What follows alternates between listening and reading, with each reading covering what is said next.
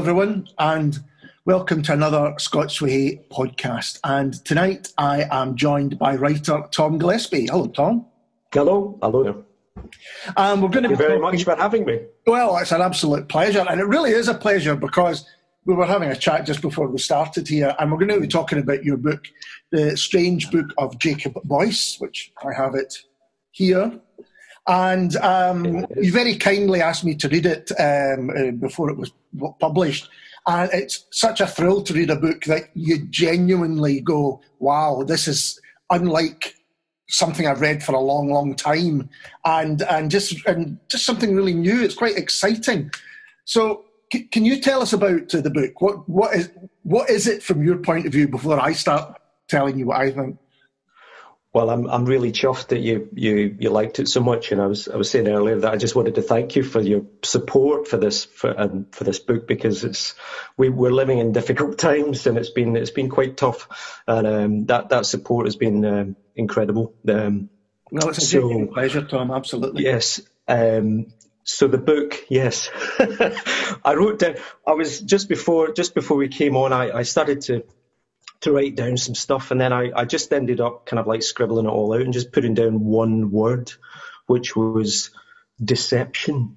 And I thought, oh. actually, I've written a whole load of others, and I, and I, I just kept coming back to that. Basically, uh, I was, I'm really, I'm really fascinated by by the whole idea of of deception and uh, and how that how that how you can play that out, how you can work that through um, a story and a narrative and uh, and develop it and and develop characters that are busy deceiving either themselves or others and um, elements and piece, bits and pieces of the, the jigsaw that makes up the narrative to to create this this deceptive environment. And I I really love that um, about it.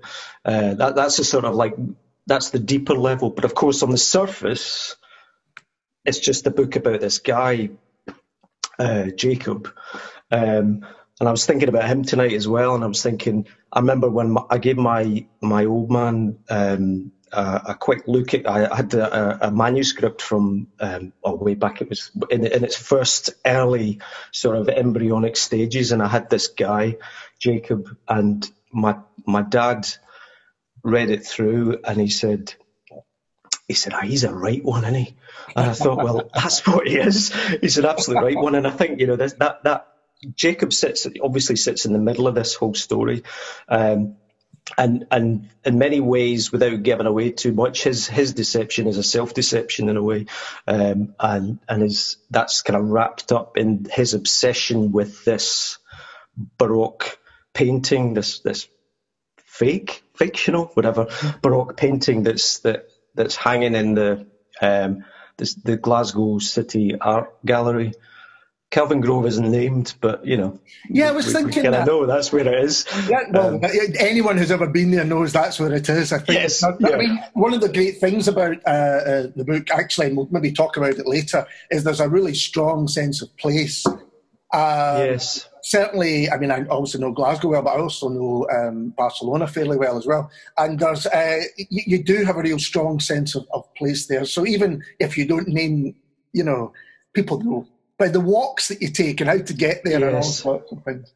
I'm really interested in this. Yeah. I, I'm interested by this idea of deception because I hadn't thought about it that way.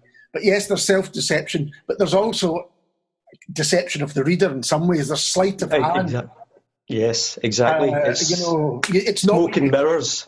Exactly. Yeah, yeah, yeah. yeah. Um, was that was that part of the intention of the book? Then was to write. Oh, absolutely. Yeah, it was the, the, the author, you know, deceiving the reader and, and, and drawing the reader into this labyrinth and and and uh, pulling and pushing them in different directions. Um, and also allowing the reader enough space to make up their own mind about what, what's going on in the story, basically. Um, you know, you got this guy who's who's obsessed with this painting, and then he goes, his his his relationship with his wife's fallen apart because of it, basically, and then he. Uh, she goes missing, so so on that surface level, it's it's a kind of psychological thriller where he's he's trying to hunt down his wife and try and find her, uh, and that trail takes him to Spain, and uh, and but the within that, you know, he he's his obsession is kind of escalating and, and spiraling out of control, and he believes somehow that um, the painting and the original artist, the Baroque artist, is is somehow involved or responsible or behind his wife's absence and, and disappearance. Um, so when he goes to Spain, he's he's kind of on the hunt for both her and this artist um, in Barcelona, like you say in Madrid, and he goes to a little village too, where, and he's trying to piece together this jigsaw um, about what's going on, all the while in his his head's all over the place, and he's. I think that's one of the things. You, as a reader, you're never quite sure where it's going to go because Jacob is never quite sure where Ooh. it's going to go. He right. kind of plan for the day, if you like, is to go and look at this painting yes. and take you know meticulous notes. I mean, to say it's obsession is underplaying it. You know, really, uh, uh and and, and uh, uh, yeah, and observe it uh, in every kind of detail that he can. And that seems to be his plan for nearly every day. And everything else has become secondary to that. Yeah, so when it suddenly unfolds, you know, and he decides, well, if I'm going to solve part of this puzzle as he sees it, or puzzles as he sees it, he's yeah. going to have to um, go elsewhere. And I think it, it constantly, as a reader, it constantly surprises you. but that's a really good thing. I have to I'm say glad, that's a really I'm glad. Thing, I'm know? glad. That's that was the that was the idea to try and do that, you know. Um, and of course, it's about it's interesting you mentioned that Jacobs kind of like doesn't know where he's going as well, and that there's that kind of uh, sense of loss and losing, you know, losing yourself, getting lost, and he's getting lost in Spain, and he's getting he's getting lost in um, in this hunt, in this search, and also lost within his own his own mind as he as it sort of unravels. He's kind of losing that, losing track of that as well, really. Um, but the deception, the deception was definitely. I, I, I worked really hard to to layer that up um, um, from you know the author to the to the reader. Jacob's Jacob's inner deception that's going on, and also the kind of the, the, the external worldly deceptions that are going on all around as well. You know, places are not quite they're quite the the they're I, I, try to design them so they're a bit off kilter. So yeah you know, you, you talk about that real sense of place, but it's a kind of like trying to trying to uh, invoke Mr. Gray, you know, Alasdair Gray, and have that kind of hyper hyper reality around Absolutely. those places. You're, you're, right. Uh, uh, there's a kind of dreamlike quality, and you're never quite sure, um, you know, for Jacob what is real and what is is just in his head. And yeah, um, yeah even though you right. might be there, are places I'm very familiar with in the book. Yeah. But you're right, you kind of see them in a slightly, uh, you know, different way. And also these idea of kind of, for want of a better word, micro deception, because he, and I suppose it comes with deceiving yourself. To keep that going, you also have to start deceiving those around you. That's right. So he's holding right. on to work and some, you know, just about, and you know, holding on to other things and the only way yeah. to do that is by kind of stretching these out. Yeah, Exactly, that's right. Um, yeah. Um, listeners might be able to tell that we are desperately trying not to give away any spoilers. it's very, it's very difficult. And it, like it really is very difficult because I would hate anyone carefully. to pick it up and have anything spoiled for them, but it's such a shame. So let's um, move away from the kind of details and talk a little bit yeah. about other things. Why did you decide to write this book? What are the kind of inspirations behind it? Well, it, it, it's it was interesting. I, I, was in I was living in Spain actually. This was right. back in um, early two thousands actually, and and we had a a weekend off and we went to Madrid. We were in Madrid and it was it was boiling hot. It must have been over forty degrees. So we were desperately trying to find places to go, and we we uh, we we accidentally ended up at the Prado. Uh, I don't I don't know what happened exactly, but we just ended up there. And we were, by this stage, we were in, in that panic mode where it was so hot, you just need to you need to immediately get out of it. Slightly hallucinogenic, yeah. you know, you're, you're you're kind of overheating so much. Into the Prado, it's nice and cool and relaxed, and actually, it was relatively quiet.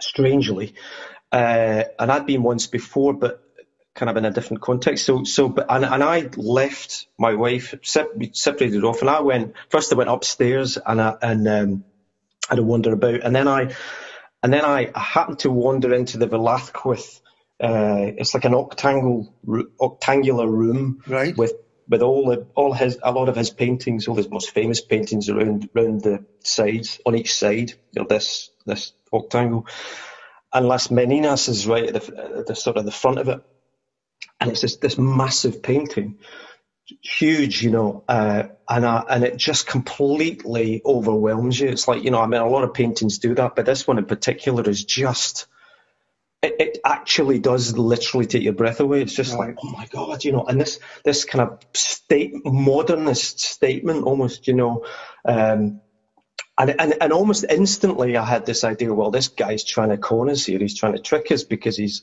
he's looking out at the painting at us, and we're looking at him, and, and it was a kind of you know having the Robert De Niro moment, like you know, yeah. what, what, are you looking at? Are you looking at me? And and it's really disconcerting because all of the characters in that scene are, are looking beyond the painting straight down the barrel of your own eyeballs, you know, and it's ah. kind of like, whoa, it, it, knocks you for six. So I'm busy, I'm busy trying to take this in, feeling overheated.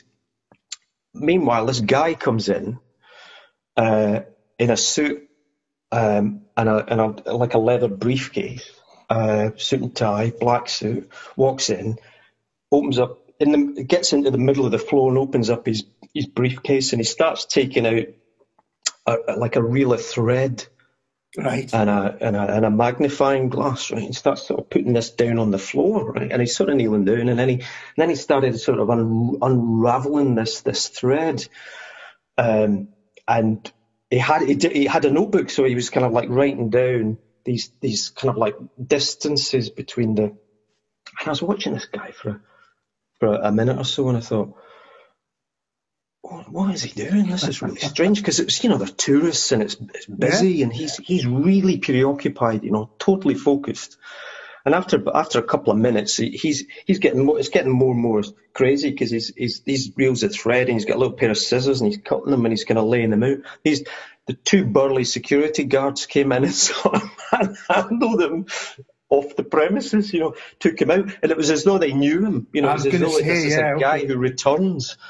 Um, so anyway, that that happened and it sort of percolated, and then I I went back to the hotel and I wrote down this kind of one page little story, like a little flash story. You know, nothing really, just just an observation of what had happened. I thought it was quite interesting. Put it in a drawer, forgot about it, mm-hmm. disappeared, disappeared for about five years, and then I I was having a clear out and I found this thing and I went, God, this guy, yeah, that was really strange. And something in my brain clicked. And uh, within within sort of 20 minutes, I had his name, Jacob, and I had this the, the sort of embryonic parts of a story, and it just it just started to to shout at me. It's like Jacob was sort of going, I, you need to tell you need to tell everybody this story about me, you know. So I, I, I started to develop that this guy and wow. what happened to him and why why he was there. It's so um, interesting that I, have spoken to a few writers recently. They're talking about characters who have stayed with them, almost like if you know oh, you're yeah. a child, you have your uh, invisible pal or your, your you know yeah imaginary friend. And they've said a lot of the characters that they have, uh, uh, you know, spent time with have become like that. This idea yeah. that the character starts to not take over the process, but is a hugely important yeah. part and does things yeah. that you, the writer doesn't even expect them to do. Exactly. Yeah, that's right. And it was, it was a bloody nightmare because he's, you know, he's a, he's a, he is a nightmare. He's a, he's a, you know, yeah. he's a classic anti-hero, isn't he? He's, he's like, he's, you know, and, and I thought, well, if we're going to make him an anti-hero, you've got to go for it full hell for leather. You know, you've got to make him, you know, the proper job. Uh, but I had to, you know, I've sort of I, I, I started thinking, oh, this, I, you know, this is a, this is a really interesting guy. And as, as it went on, he was kind of like, he, I, I he was with me, you know, for, for a good few years, you know, and then, and then he's sort of like, and then he comes back and he's back again, you know, when, you know, we've got the launch of the book and he's sort of, here I am, you know, I'm, I'm, I'm back with you again. And you sort of, you put him away for a while and then he, he returns, you know, uh, to haunt your imagination. So he's he's he's interesting. It's very interesting. There's actually there's a the question I was going to ask later, but I'm going to jump up the queue now because I think it's relevant. Um, the book, obviously, there's a lot about art and obsession, and I do, from what you're saying, is almost the writing of the novel. It becomes an obsession for the writer because yes. that character's there all the time saying hello. Yeah, that's right. That's uh, right. It's almost like a, a, sort of meta thing that's going on, you know, where the, the author is starting to get sucked into this whole deceptive process. You're you're kind of like part and parcel of it. You're almost, you know, one of the you're not you're no longer the kind of witness. You're the you're, you're an accomplice. Yeah, in, you're in the, the conduit process, you know? stories being told through. Yeah, yeah, that's right. Um, well, you mentioned it's interesting that you mentioned um, Alasdair Gray there because yeah. one of the influences I thought that this read a bit like a kind of gothic Alasdair Gray, you know, and, and then again you talk about putting the writer almost in the book and having that relationship with character. Yeah. Certainly with with Lanark and others, he does that. Yeah, yeah. Um, now I'm just presuming that's an influence, but is it? And are there others that you that you've got that you could tell us about? Oh, I, I absolutely, and and it was it was very much in my mind uh, through the whole process that this was kind of like a, uh, you know, I think I said to you in an email once, it's like a humble kind of nod to these these people, you know, Alasdair Gray and James Kelman and, and Agnes Owens too. I, I just I adore her work. I just I just think that that kind of intense uh, the reality, and she's very funny as well. You know, her work is is really funny uh, too. That that I you know I, I was thinking about this and I thought, well, actually, if it wasn't for them, I don't think I'd have even noticed that guy. It, it, it, the, the influence and the um, their presence in my in my creative life is so powerful mm-hmm. and so strong that they they almost help me see and pick these these moments in order to kind of like think about developing them. Otherwise, I don't think I would have I would have spotted the weird guy in the in the gallery. It just it's something that wouldn't have happened.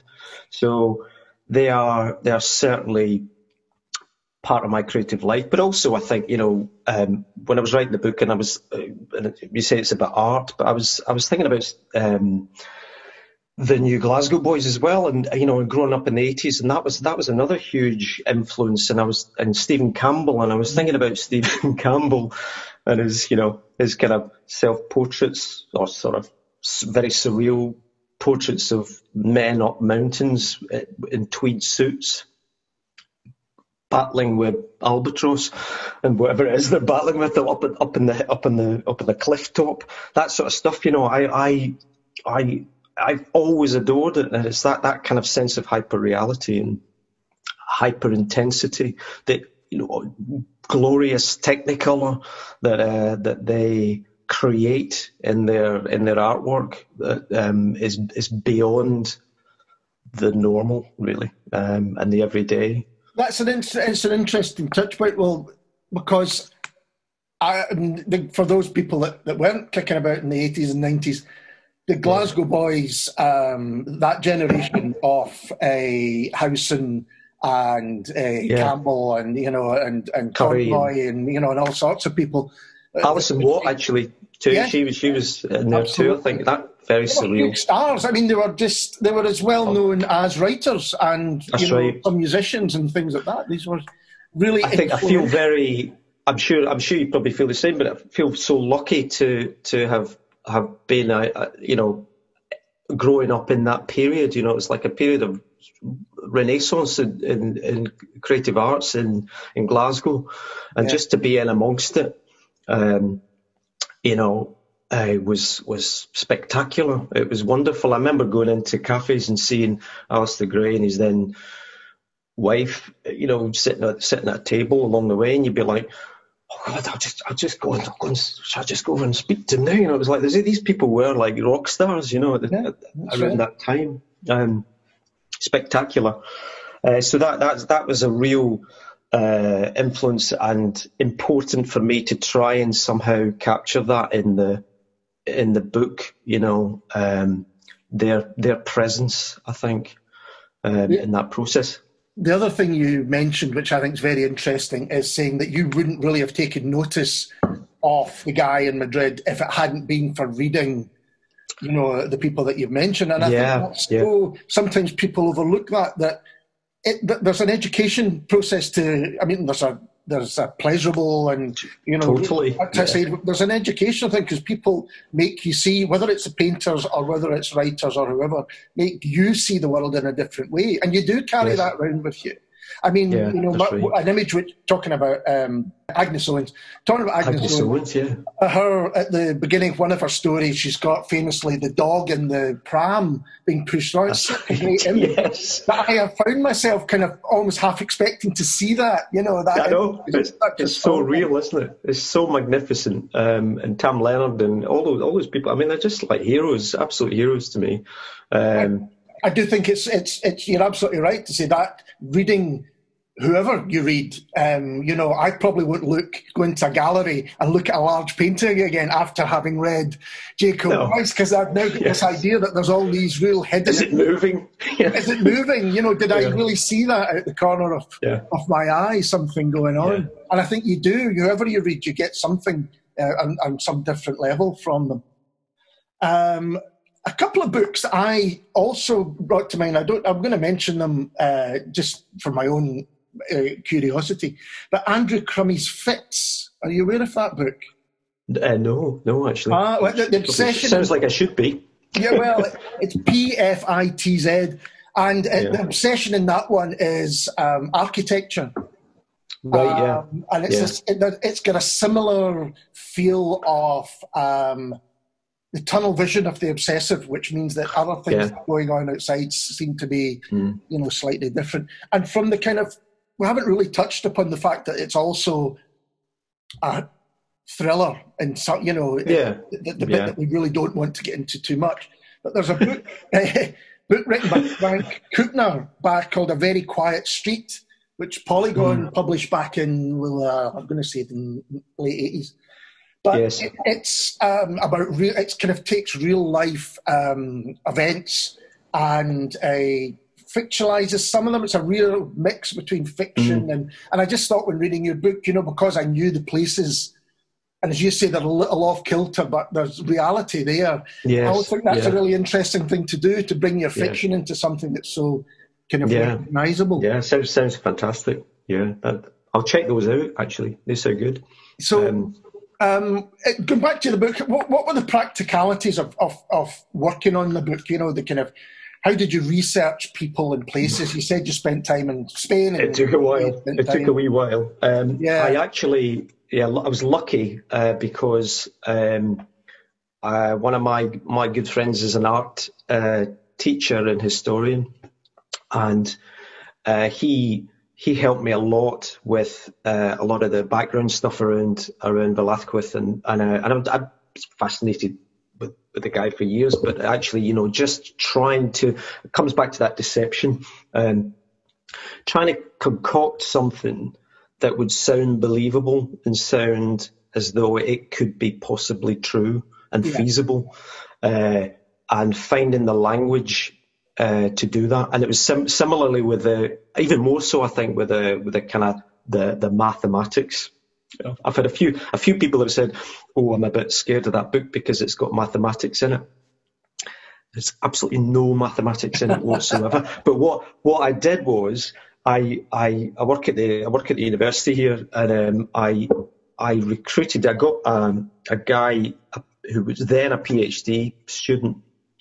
Uh, he he was really into this uh, to help me concoct this uh, this Jacob's or this old theory, you know, that's that's this theory of empirical wisdom that Jacob uncovers in the book, right?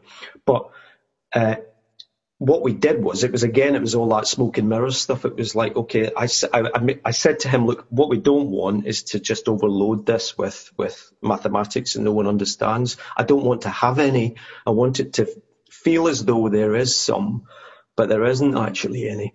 And uh, so he he helped me construct the language around how how how mathematicians talk to each other. You know, because right. there's a scene where he he goes and talks to a maths professor about this theory, and I said how how they how they communicate with one another, you know, to to, to make that real. Uh, and then he helped me come up with this this crazy, ridiculous, mad theory, you know, about how which is kind of like has draws on sort of quantum physics and all that, but it's actually there's nothing really there. It's just all, you know, a, an illusion.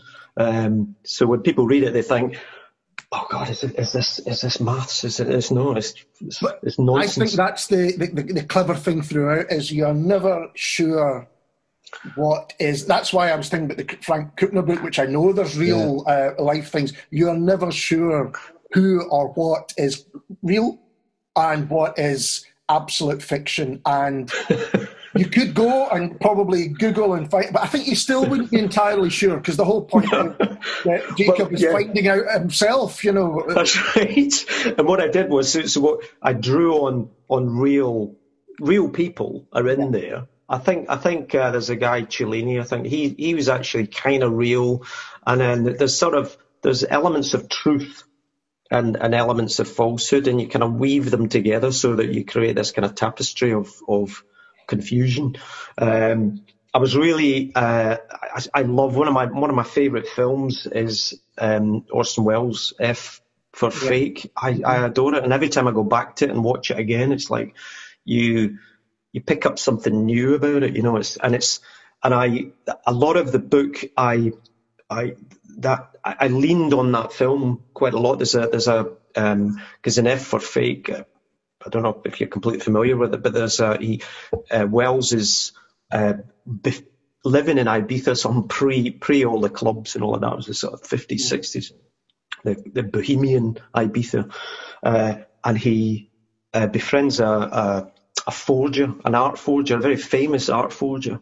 Um, and they have they, they have this relationship and in, in the film there's lots of conversations between the forger about reality and what's fake and so on and of course the, the forger in my book is kind of based very roughly on this character this real character that, that existed yeah. uh, um, so it's kind of drawn on reality and then twisting it turning the knife you know on it which i really love to do well, and that's, a great way of putting it. The kind of twisting yeah. the knife kind of happened, yeah. I think, throughout of it. Um, yeah. So, can you tell us a little bit about um, how the book, uh, going back to this idea of uh, becoming obsessed while you're writing it, there's some kind of dark and difficult themes in the book. Um, mm-hmm. Did that did you feel that affected you as a as a person while you were writing it? Is it was it easy to kind of put away at night, or was Jacob always going to say no? he, was, he, he, tended to linger about. You know, you had to you yeah. had to kind of you know be quite firm with him. I think at times and tell him to bugger off. Um, yeah, he he was there were there were certain points in the book because it's it, it, does get very intense, and I think mm-hmm. uh, it's difficult to shake it. Um, for sure. And, um, and but also sometimes I think it's because um, he's he's he's almost like he's telling you that he's not quite happy with the, the the, the, direction of travel, and and perhaps I'm missing another trick. Um, so he would almost as a as a as a as a separate person would talk to you and say, I don't really think I would do that. I think I think you might want to think about doing it this way. You know, talking to myself really. Yeah, but course, it was kind yeah. of like he would he would help me. Yeah. Uh, because because the, the you know I developed such a, a, strong sense of character around this guy.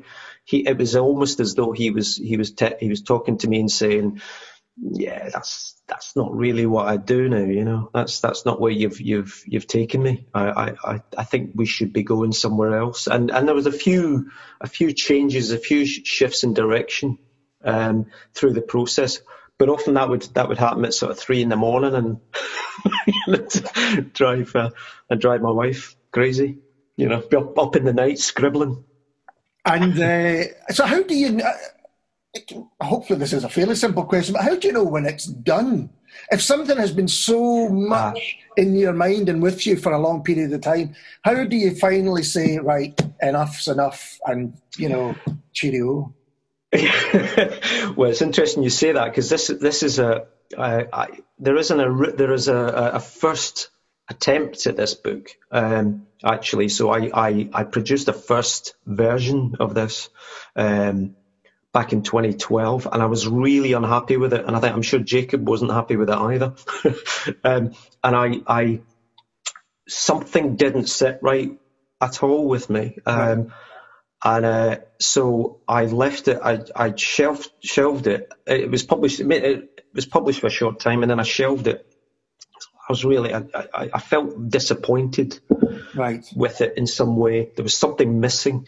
Um, it didn't quite work. Um, so I shelved it, and it was kind of a bit traumatic to put the guy down, you know. Yeah. Um, but then once I once I got the, my energies back f- for him to deal with him, uh, I, it took took a two or three years, you know, and then I, I decided I would I would have another go at this and see if I can re re-examine it and and uh, enhance it and improve it and get to the point where I'm really really happy with it. Um, and that was so so it's kind of like and I and I, it is done now. It, there's no way he's he's gonna he's to annoy me. But then again, you know, I did have a thought um, about a sequel the other day. Wow.